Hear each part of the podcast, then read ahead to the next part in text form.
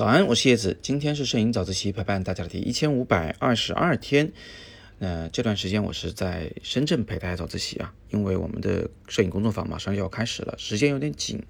我呢有很多准备工作要做，所以早自习呢咱们就稍微简短一点啊，给大家来讲一些比较短小的知识点。如果没有喂饱大家，请大家见谅啊，特殊时期咱们就这么办。那在工作坊结束以后。相信呢，又会有很精彩的一波啊，给大家的新的分享，来讲讲我们的学生们在这里的一些收获，也讲讲我从他们身上所学到的一些东西。好，那今天跟明天我想跟大家分享的知识点呢，是跟微距有关的。今天呢，我们还不谈微距镜头的事儿，今天咱们来聊呢，呃，最近对焦距离这么一种属性。这是一种镜头的属性，就是每一只镜头它都有自己的。最近对焦距离，包括普通镜头和微距镜头，包括变焦镜头和定焦镜头。你可能从来没有关注过这个参数，那你知道自己的镜头是多少焦距的，知道自己的镜头最大光圈是多少，最小光圈是多少，但是很少有人会关注自己镜头的最近对焦距离。在手动镜头上，我们很容易找到这个参数，比如说我手边这个徕卡三十五毫米的镜头，它的最近对焦距离呢？是零点七米，我还有一支蔡司二十五毫米的定焦镜头，它的最近对焦距离是零点五米，什么意思啊？就是这支蔡司头只要近于零点五米的东西，它就没法对焦；近于零点五米的事物，不管你怎么对焦，它都一定是模糊的。那么这些镜头的最远对焦距离是多少呢？那肯定是无穷远嘛，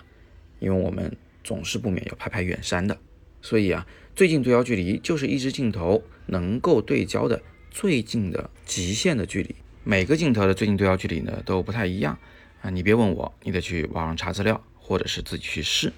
查资料的时候，你要记得是去查镜头的说明书，不要查你那个相机说明书啊，跟它没关系。那如果你想自己去试的话呢，也很好办，就是找一个容易对焦的东西啊，比如说一本书，书上的那个字儿，或者是键盘上对着那些字母啊，这些结构分明的事物啊。对它进行对焦，然后走近一点，再对焦，再近一点，再对焦，直到你对不上焦了，退远一点点，再对焦，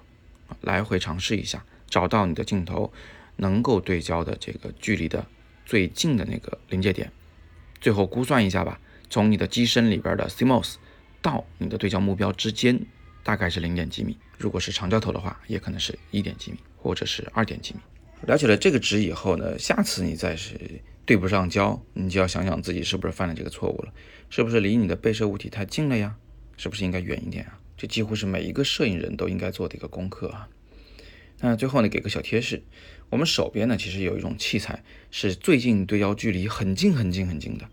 就是手机的镜头。手机厂商呢知道我们常常想要在近处拍个菜呀，拍个小花啊，所以呢，它即便是那个普通的标准的那个镜头啊，它的最近对焦距离其实都蛮近的。那么今天我就想给大家留个小作业，就是你去查一下你最常用的那只镜头啊，它的最近对焦距离是多少？然后呢，再试一下你的手机的最近对焦距离是多少？注意啊，我们讲的都是感光元件到你的被摄物之间的距离，不是那个镜头的最前面的玻璃片儿到被摄物的距离。你把这两个值查出来，镜头的和手机的，然后呢，把它们的型号和距离都写在今天下方的留言里，我们大家一起来比对一下。好，那今天我们就简单聊这么多啊。最后呢，是一波活动预告啊。明天我们深圳的摄影工作坊就要开幕了，这个大家都知道。然后呢，我们会有卡图深圳摄影会的年会活动，里边会有一卓赞助的显示器大奖啊，有这个富士赞助的打印机的大奖等等等等，欢迎大家来参加。报名方式可见阅读原文或者是今天的第二条图文链接。